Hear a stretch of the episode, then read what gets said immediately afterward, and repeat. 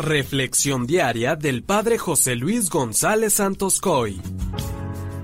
Uno de los más grandes males que aqueja nuestro mundo, además de la indiferencia, es la hipocresía.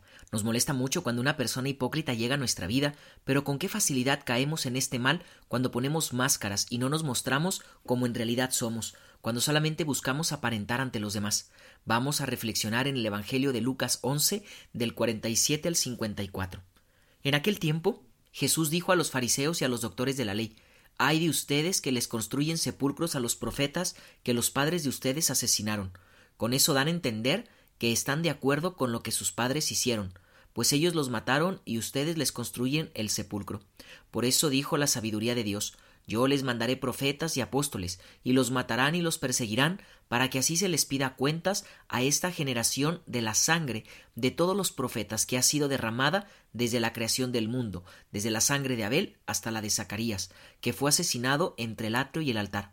Sí, se los repito, a esta generación se le pedirá cuentas. Ay de ustedes, doctores de la ley, porque han guardado la llave de la puerta del saber.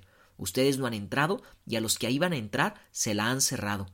Luego que Jesús salió de allí, los escribas y fariseos comenzaron a acosarlo terriblemente con muchas preguntas y a ponerle trampas para ver si podían acusarlo con alguna de sus propias palabras. Palabra del Señor. Hermanos, el Evangelio que hoy se nos propone nos habla nuevamente de esos casuales enfrentamientos entre Jesús y las autoridades religiosas de su época. No olvidemos de que hay acciones que son consecuencia de lo que se vive en el interior del corazón, y si allí no hay bondad, no habrá obras buenas. A aquellos fariseos y doctores de la ley, obsesivos en las formas externas, Jesús les dirige estas graves denuncias, se oponen a los profetas, derraman sangre inocente y no comparten su saber con los pequeños. ¿De qué les sirven entonces sus fórmulas y sus rituales? Esto debería también llevar a preguntarme ¿acaso yo tengo también actitudes fariseas con todos los que me rodean?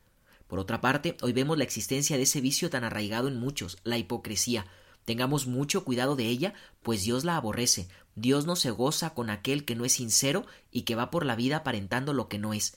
Quien vive así, lo único que demuestra es la infelicidad que lleva en su corazón.